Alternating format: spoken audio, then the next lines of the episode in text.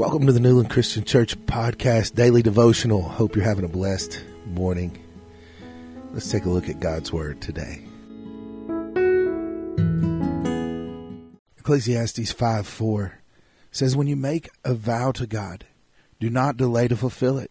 He has no pleasure in fools. Fulfill your vow.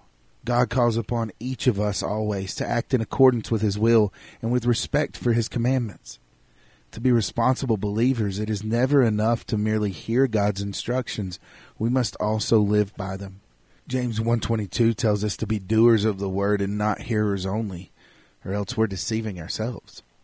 And it's never enough to wait idly by while others do God's work here on earth. We too must act.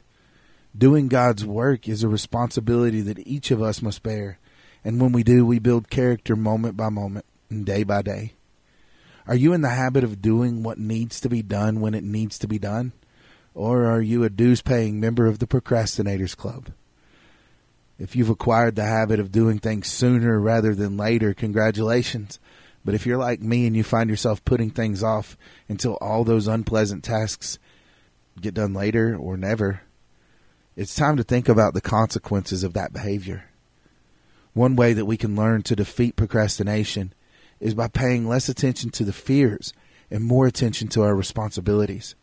When we're faced with a difficult choice or an unpleasant responsibility, let's not spend endless hours fretting over the fate.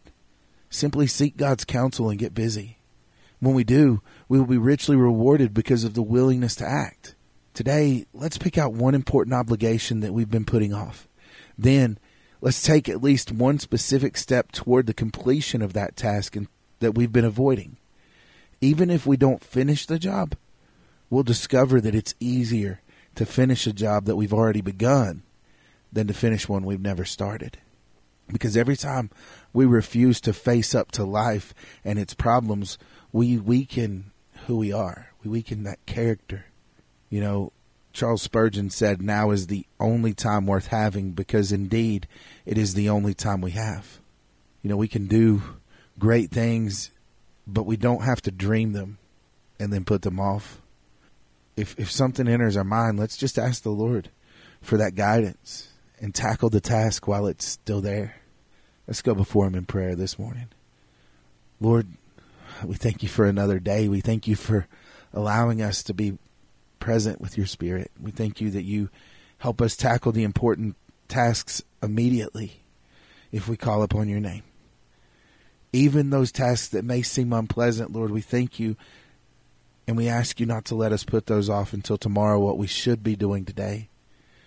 Lord, I pray that we would react with a sense of urgency and that, Lord, we would be good stewards of the time that you give us. Lord, I pray you just continue to go with us, lead us, direct us, and continue to show us your glory. And we pray this in your name. Amen. Thank you for tuning in to the Newland Christian Church podcast. We hope that this will help you as you go throughout your day. If you want more information on our church, go to newlandchristianchurch.com or follow us on Facebook at facebook.com slash Newland Christian Church. Hope you have a blessed day in the Lord.